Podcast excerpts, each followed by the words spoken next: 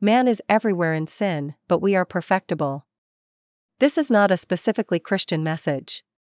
Good men everywhere know good from evil and believe they can be perfected in and by the truth that all men know. Christianity is a peculiar and specific rendition of a greater truth. The truth is higher than the message that Christians have in their Bibles. The Bible points to this higher truth. This is not a reference to Gnosticism or to a form of mysticism. The truth is not hidden, not in the Bible, nor in time or in a secret knowledge, nor yet by a secret society. The truth is available to all.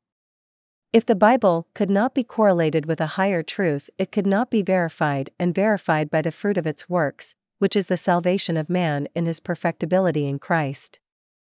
James 1 verse 21 Therefore put away all filthiness and rampant wickedness, and receive with meekness the implanted word, which is able to save your souls. The Bible is more than words. 1 Corinthians 1 verses 17 to 19. For Christ sent me not to baptize, but to preach the gospel, not with wisdom of words, lest the cross of Christ should be made of none effect. For the preaching of the cross is to them that perish foolishness, but unto us which are saved it is the power of God. For it is written, I will destroy the wisdom of the wise, and will bring to nothing the understanding of the prudent. When discussing the truth of Scripture, we speak of self validation, and this is true. The Bible is coherent, and its coherency speaks of its truth. The truths of the Bible are validated by its own claims, but the Bible cannot be validated by the truths of men which are foolishness to God. But we also have to be aware not all truth can be contained in a single book, nor is it. But the Bible, even while it confirms its own truth, points to a wider and more comprehensive truth. This larger truth is written in our hearts. 1 Cor 1 1921. For it is written, I will destroy the wisdom of the wise, and will bring to nothing the understanding of the prudent. Where is the wise? Where is the scribe? Where is the disputer of this world? Hath not God made foolish the wisdom of this world? For after that in the wisdom of God the world by wisdom knew not God, it pleased God by the foolishness of preaching to save them that believe we would not know that coherency is a sign of the truth and that the wisdom of man is foolishness, without the higher truth, the truth written on our hearts. Romans 2 verses 14 to 16 For when Gentiles, who do not have the law, by nature do what the law requires, they are a law to themselves, even though they do not have the law. They show that the work of the law is written on their hearts, while their conscience also bears witness, and their conflicting thoughts accuse or even excuse them on that day when, according to my gospel, God judges the secrets of men by Christ Jesus. As the psalmist declares, Psalm 40 verse 8 I delight to do your will, O my God, your law is within my heart. The Bible cannot save us. If it could, reading it would save us. Jesus saves us according to a higher truth represented by God. We are saved by the truth of the Word, not the truth of words. Reading the Bible is indeed a work of faith, but not faith. We are saved by faith, not by the reading about faith. But faith is the living by the law written in our hearts. This is the perfecting of man by works of faith. 1 John 2 verse 5 But whoever keeps his word, in him truly, the love of God is perfected. By this, we may know that we are in him. It is the pure in heart, who have the implanted law of God in their heart and mind, who are saved. Hebrews 10 verse 16 This is the covenant that I will make with them after those days, declares the Lord, I will put my laws on their hearts, and write them on their minds. Why bother with putting the law in our hearts if it is written? But the truth in our hearts is more comprehensive than the truth of the Bible, but the Bible serves as the court of final appeal. When disputes arise, we know the Bible is the final adjudicator. When we follow the law of God as written in our hearts and let not our hearts be poisoned by the beliefs of men, then shall we see God. Matthew 5 verse 8 Blessed are the pure in heart, for they shall see God. For the unsaved, human beings are not perfect, nor yet is man perfectible. This is why the dominant emotion of fallen man is fear. Fallen man fears his fellow man. The other represents risk to fallen man. There is no hope in them because they do not truly believe in the perfectibility of man. They talk about it, they even fantasize about it, but they do not see it happening. Philippians 2 verse 15 That you may be blameless and innocent, children of God, without blemish in the midst of a crooked and twisted generation, among whom you shine as lights in the world. Salvation can be considered a perfect state. To be saved is to be brought to perfection. But this is not possible with man who fails to be obedient to the word and the truths of his heart. Matthew 19 verses 25 to 26. When his disciples heard it, they were exceedingly amazed, saying, Who then can be saved? But Jesus beheld them, and said unto them, With men this is impossible, but with God all things are possible. Perfection is not a condition given to us by the world. The physical world is a world of corruption. It is the world of faith that gives human beings their perfectibility. But this faith must be expressed as the fruit of our works of faith. Romans 12 verse 2 Do not be conformed to this world, but be transformed by the renewal of your mind, that by testing you may discern what is the will of God, what is good and acceptable and perfect. There is a good and evil and a right and wrong. There has to be discernment and judgment. We cannot do what our flesh desires to do and think this constitutes a work of faith. We do not do as we will and think this will build the church. By our works we are known. But some works are not works of faith.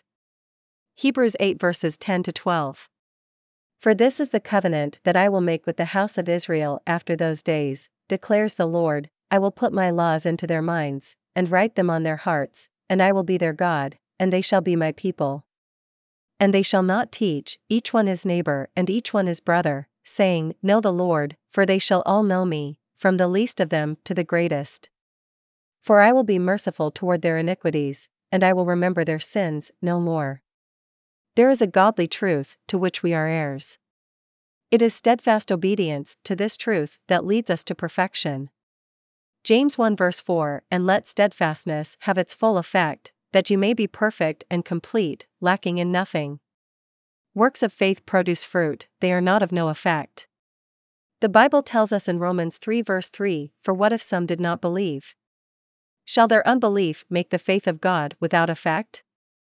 The unbelief of the world cannot overcome the works of faith of the believer. Indeed, if anything, the workers of law transgress and defeat their own agenda. Romans 4 verses 13 to 15 For the promise, that he should be the heir of the world, was not to Abraham, or to his seed, through the law, but through the righteousness of faith. For if they which are of the law be heirs, faith is made void, and the promise made of none effect, because the law worketh wrath, for where no law is, there is no transgression. Faith is the central issue, because it is faith that fits us for salvation. But it cannot be an empty faith, there must be works, but works of faith that fear fruit. Matt. 7 16 24 Ye shall know them by their fruits. Do men gather grapes of thorns, or figs of thistles? Even so, every good tree bringeth forth good fruit, but a corrupt tree bringeth forth evil fruit. A good tree cannot bring forth evil fruit, neither can a corrupt tree bring forth good fruit. Every tree that bringeth not forth good fruit is hewn down, and cast into the fire. Wherefore by their fruits ye shall know them. Not every one that saith unto me, Lord, Lord, shall enter into the kingdom of heaven, but he that doeth the will of my Father, which is in heaven. Many will say to me in that day, Lord, Lord, have we not prophesied in thy name? And in thy name have cast out devils? And in thy name done many wonderful works? And then will I profess unto them, I never knew you, depart from me, ye that work iniquity. Therefore, whosoever heareth these sayings of mine, and doeth them, I will liken him unto a wise man, which built his house upon a rock. The fruits of faith is not an empty salvation. We are not ours, but God's. He fitted us for a work. Even as He fitted those who dishonor Him for a work, to show to them that believe and them that believe not, His power. Romans 9 verses 21 to 23. Hath not the potter power over the clay, of the same lump to make one vessel unto honor, and another unto dishonor? What if God, willing to shew his wrath, and to make his power known, endured with much long suffering the vessels of wrath fitted to destruction, and that he might make known the riches of his glory on the vessels of mercy, which he had afore prepared unto glory. Works of faith produce the fruits of faith, this is a community of faith, or what is called a church. It exists for a reason and a work, and that is to produce fruit. The fruits of faith are not produced by meditation or by meeting halls. Faith is a relationship that is fruitful.